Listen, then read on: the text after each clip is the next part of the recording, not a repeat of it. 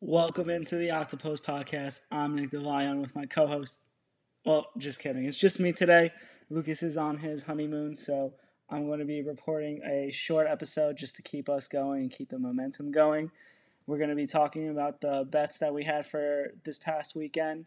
We're going to go over our bets for this weekend and we're going to recap some results and news around the leagues. We hope you guys enjoy this episode. All right, guys, welcome in. I know it's been a couple of weeks, but we couldn't go longer without having a break. So it's just me today. I think I'm going to just get started by going over the results for opening day weekend, and we're going to go from there. So we had Liga, the Premier League, and the Bundesliga kick off last weekend, and the results were, were pretty clear cut. Arsenal beat Crystal Palace 2 0. Uh, Lyon beat Ajaccio 2 1, and then we had Bayern smashing Eintracht Frankfurt 6 1 on opening day. That was Friday, August 5th. I think clearly the biggest takeaway from any of these games, Bayern obviously having a dominant performance. It looks like Musiala is going to be set up for a primary role this weekend. Uh, he played a lot on the left side of the midfield and was able to cut in. And then we saw Gnabry and Mane starting up front mostly. I feel like the lineup that they have, it's really corrected a lot of the needs that I thought they would probably have to face. The fact that they didn't really sign a striker to replace them, it seems like they're rolling with Gnabry and Mane as their upfront players, which was really interesting to me. We'll see if that lasts a long time because, in my opinion, I feel like either of these players is capable of going on a goal drought. And if they are to both occur at the same time, it'll be interesting to see who takes the scoring role, right? We've seen Thomas Müller do it. Musiala, it looks like he's going to have a breakout season. And Bayern continues to have good supplements of players coming in and making great signings along the way. So we'll see what happens from there. Lyon winning their game. I mean, I'm not going to get too much into it, but Alexander Lacazette scored a penalty as well. They ended up actually, you know, being down to 10 men for quite a bit until the end of the first half where Ajaccio got a red card themselves, and then it was 10 v 10 for the second half, where, you know, it seemed like there was going to be a lot of action, but Lyon clearly dominating the game with possession and opportunities on goal. Arsenal beating Crystal Palace. You know, this is the game that I actually chose to watch. And, you know, for the first 30 minutes, Arsenal looked as good as any team in the Premier League.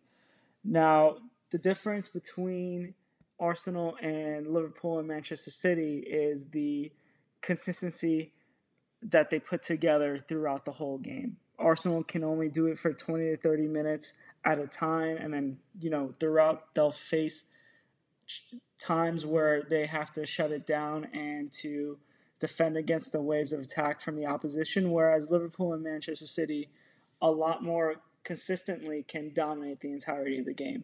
So, I mean, this was kind of a similar performance to what I've seen from last year. But at the same time, do I think the Arsenal team from last season comes to Selhurst Park and beats Crystal Palace? I do not. So I think this is a great result for Arsenal. You know, the the most difficult part of opening day weekend, especially in the Premier League, is all teams start out with essentially the same form because every team gets a clean slate.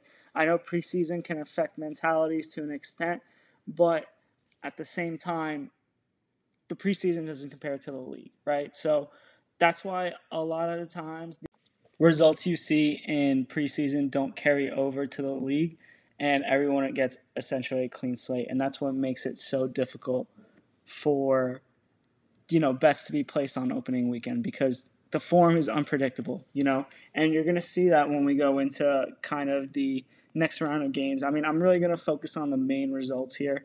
So if we're talking about Saturday, right, you had Chelsea beating Everton one nothing, Bournemouth beating Villa two nothing, which was a total shock, right? An example of what I was talking about before. Leeds United beating Wolves two one, Newcastle beating Forest two nothing. Tottenham beating Southampton 4 1, Liverpool and Fulham drawing 2 2. So, just another example of what you're seeing here. I mean, and then going to the other leagues, PSG smacked Clermont uh, 5 0, Monaco beating Strasbourg 2 1. Dortmund beating Leverkusen in a huge game, 1 0. Great start to their season. We had Wolfsburg and Werder Bremen drawing 2 2, Gladbach beating Hoffenheim 3 1. And, you know, those are essentially the games that I wanted to cover for Saturday. And also, you know, the you know, the Berlin Derby. Union Berlin beating Hertha BSC 3 1. So, I mean, the takeaway from this weekend kind of doesn't really represent what I was seeing. Bournemouth had really good tactics uh, against Villa. You saw that Mings didn't really play, and Gerrard kind of slammed him in the post game. And I, I honestly have always thought Mings is a little bit overrated. You know, Fulham, impressive, impressive result against Liverpool. I have nothing else to say. This Mitrovic, you know, he impressed me more than he has in other seasons. And I know, you know, the system that Marco Silva plays is going to be different and it's going to cater to him. So we could be seeing him having a huge season. And I would be interesting. I would be very interested to see how he does against Wolves. I, he may score, to be quite honest, against them, and we'll see this weekend going into Sunday, right? Man City, great result against West Ham, dominant performance. Erling Haaland scoring two goals. In my opinion, the best player from the Premier League this weekend. Uh, obviously, you had Darwin Nunez and Mo Salah having a goal and assist, but to me, Haaland is the one that stood out. He is the, you know, the player, the superstar that the Premier League has that everyone is looking to. You know, you see that with Liga, with Messi and, and Mbappe and Neymar. Those are the premier players for Liga. With the Premier League, you know, you have Salah, you have Haaland, you have De Bruyne, but Haaland is the one that stands out the most to me. So we have that Lucas being correct with his prediction of Brighton beating Manchester United on plus odds. I mean, absolute shocking performance by United. The only goal that they scored was an own goal. They looked so lackluster to me, and it seems like that their squad is having a lot of problems. And McTominay is not the solution. I don't think he's ever been the solution. They need to get someone else into that midfield, and you know, there's talks of Rabiot joining, and I don't think that really helps that situation too much. He does bring a different style of play and is definitely an upgrade over McTominay but does he make Fred better, right? Fred is a type of player that gets better when there's other great players around him. So if you were to put, let's say, uh, you know, Sergei Milinkovic Savic in there, which they are rumored to be in for, that automatically makes it a totally different United team. So I think they need one or two more players in their midfield. And I think once those changes are made, you'll see a lot of different things happening with United that could be way more positive. Leicester and Brentford drawing 2 2. I mean, this game was Leicester's to, to win, and they kind of just choked it away. Brendan Rodgers not subbing in any players except for, you know, Daka for Dewsbury Hall, who played great, by the way. Uh, I think that says a lot about him and his management of the game. Leicester should have really won this game. And if you're looking at the subs that Frank made, you know, he's used all five subs, and in a season that's going to be so long where players are tired as well, you can see the impact immediately for this and this result for Brentford. Marseille beats Reims 4 1. You know, you had Tavares scoring, and then you also had Balogun scoring for Arsenal, which is an interesting tidbit. And then Montpellier beating Troyes 3 2. That was also something that impressed me. Lille beating Auxerre 4 1 also very impressive. I think you know you're looking through the Bundesliga. Cologne beating Schalke three one. They they lost Modeste uh, as well to Dortmund. So it's going to be a big blow for Cologne this this season. Uh, it's going to be very interesting to see if they stay up. Stuttgart and RB Leipzig shock result for me, drawing one one each. I mean, really really shocked by that. Uh, I didn't expect it, but you know Leipzig at the same time have signed Timo Werner. They've also agreed to bring on Sesko for next season. So really, overall, impressed by their window. You know, I'm personally, I just just looking at this, the teams that really won this weekend, in my opinion, just overall, PSG, Bayern Munich, Dortmund, you know, Arsenal very clearly to me as well, and I think that if I didn't mention Manchester City just now, I'm mentioning them now as well. Very impressive performances by these teams. And we'll look to see what happens with them going on in the title race. Lower down, though, huge result for Fulham and Brighton. Super impressed by them as well. Bournemouth as well. You know, Leeds, I'm higher on Leeds than Lucas is. I do think that they'll end up being a mid table side. So, really curious to see what ends up happening there with them. But overall, I mean, I'm looking at the upcoming games for, for this weekend, and I think that there's a lot of opportunities for people to have a good time fantasy Premier League wise or to, to even just see good games, right? We have La Liga and Serie A opening up this weekend as well. Sevilla plays Osasuna today at 3, which is 30 minutes from now. We're recording at 2.30. Dortmund is also going to be playing Freiburg in a few minutes, and then we have not playing Lille as well. I think, you know, just looking at the games for this weekend, Arsenal versus Leicester pops out to me. Really interested to see that game. Uh, Brentford against Manchester United. Really want to see how Brentford plays against Manchester United and if Manchester United rebounds back from losing to Brighton last week. And then, you know, just talking through La Liga for, for Saturday, I don't really see anything that impressive to me, even honestly for, for Sunday as well, or even Monday. So, no real games of note that pop out to me La Liga wise. Uh, going through and all the way down to Liga, I love Monaco versus Rennes. Great game. And then Serie I bet Atalanta to beat Sampdoria. That's going to be one of my bets for this weekend. So keep an eye on that. Eintracht Frankfurt against Hertha BSC. We saw that Eintracht lost to Real Madrid.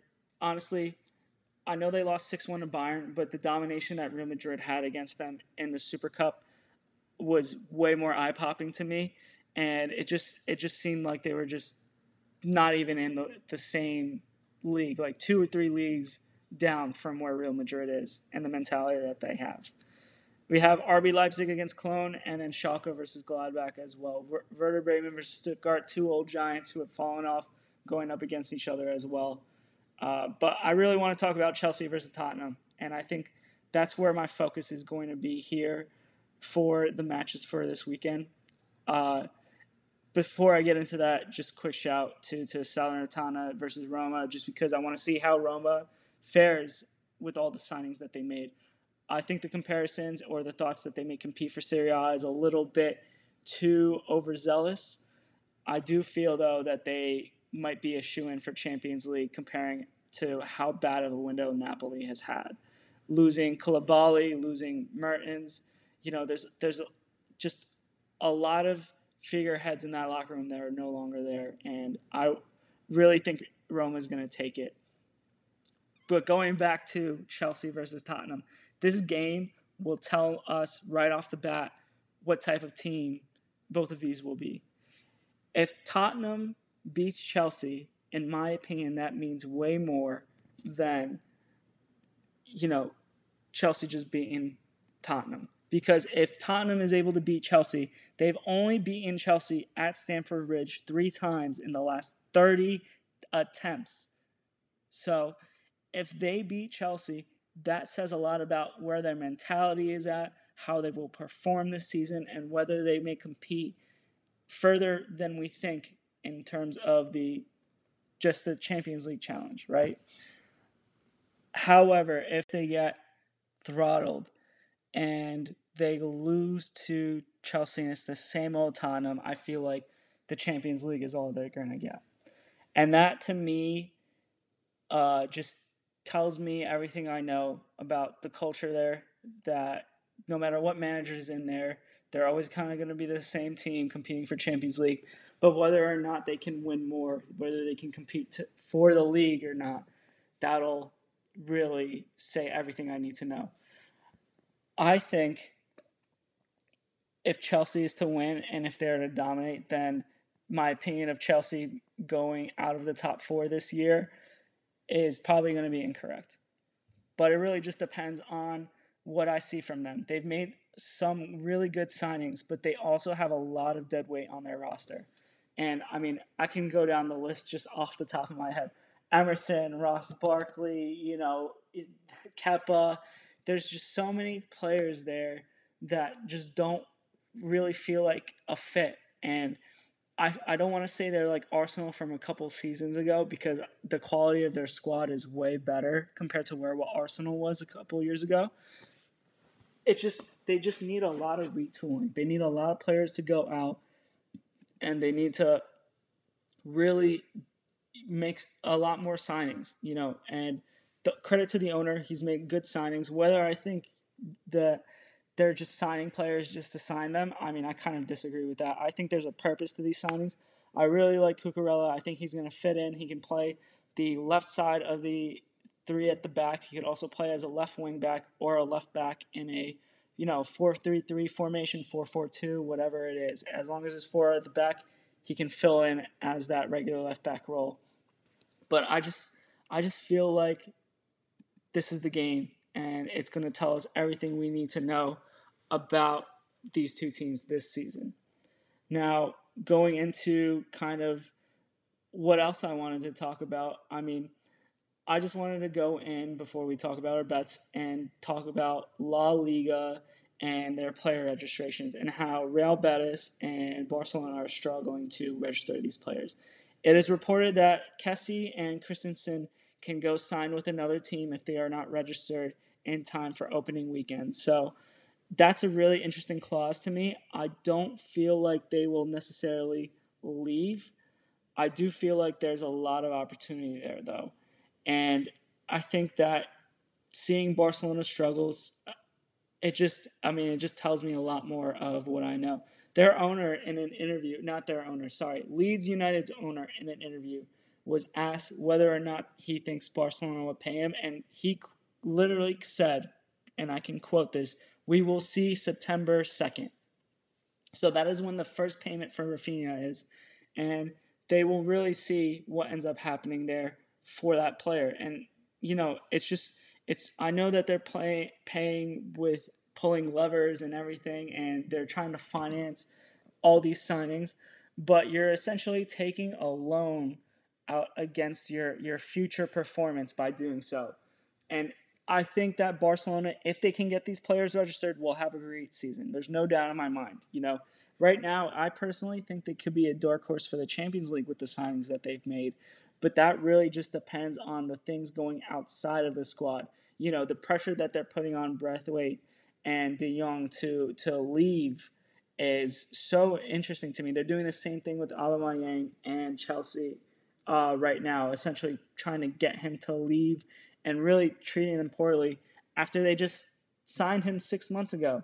So I just uh, I, I feel for these players, but they should know better than than what they they did. They should know better than what they signed up for. And would I be shocked to see Lewandowski in a similar position a couple years from now? I won't. And that tells you everything you need to know about their club. Real Betis kind of, you know, blows my mind because they have all these players that they also need to register, and they they want to sign Hector Bellerin uh, as well, and they want Arsenal to cancel the contract, right? Well, in my opinion, I don't think that should be done by Arsenal. I think that they should really send it him wherever there's a club willing to pay a fee for him. At the same time, I understand that Hector wants to go back because he was on loan and he fell in love with the club but he has to see what's going over there and kind of you know realize that if he if Arsenal cancels his contract, he's going to just be a free agent. He probably won't even be able to go to Betis, and he'll probably end up just signing free somewhere else where Arsenal could have gotten a fee. So I feel like they they won't cancel his contract until this the window is over, uh, or they will wait till the absolute last second. But I feel like they should not cancel it earlier.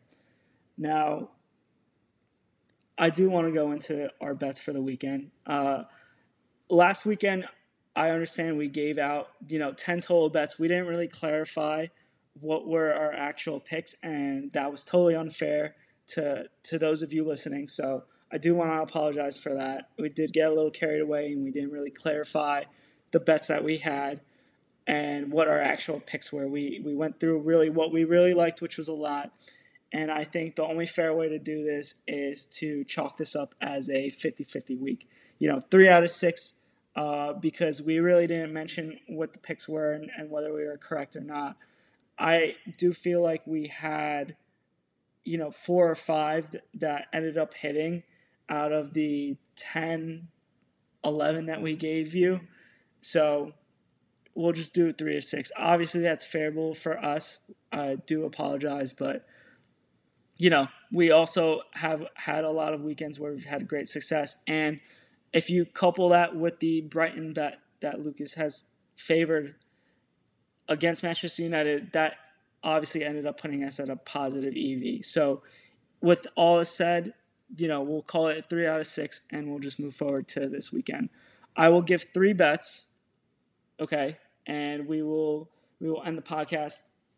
I think obviously I'm going to pick Dortmund over Freiburg, but that will not count because by the time you guys will be listening to this, the game has already started, and like I said, that's not fair for you. So I do have Atalanta over Sampdoria. Uh, it was near even odds, so I'll just double check it right now on FanDuel and, and I'll give you guys the odds. But I really liked Atalanta to open the season against a team that finished 16th in the table. They had, you know, Sampdoria had really a poor season. No real player that kind of stands out greatly to me. So Atalanta's minus 130. Really like that bet for them, and I think that's going to be one of the bets that I have placed. I also want to look at the spread for Manchester City against Brentford, uh, not Brentford, sorry, Bournemouth. And that's something else that's really interesting to me. So once I get there, I'll let you guys know. It's at Saturday, 10 a.m. Eastern Time. If we're checking right now, Manchester City is a three goal favorite at plus 160. Uh, truthfully, that's that's really high.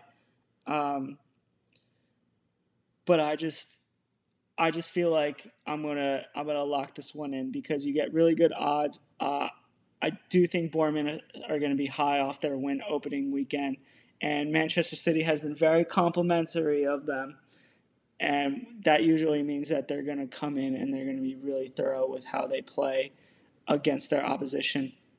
Another bet that I I've been really thinking about. I don't know if I want to be selfish because full disclosure, I have Phil Foden in my uh, fantasy Premier League team for this coming weekend. To score or assist, he's minus 185. You know, Haaland is minus 500 to score an assist or assist. If you, and unfortunately, you can't parlay it for a same game. Uh, if you really think about it, that would have been the play, but at minus 185, I don't think that's good. No, so I'll skip around to uh, to La Liga. Let's see what we have here. Okay, Real Sociedad against Cadiz. I like Real Sociedad to win outright at plus 115. They always start the season really strong, and Cadiz finished 17th last season. Uh, no notable signings for Cadiz. If, even if Real Sociedad had made no notable signings, they still stay the same, uh, and they still have a lot of quality. And I expect a bounce back season for Isak. So that'll be my second bet: Real Sociedad over Cadiz at plus 115. And then we're going to just go towards the third bet here.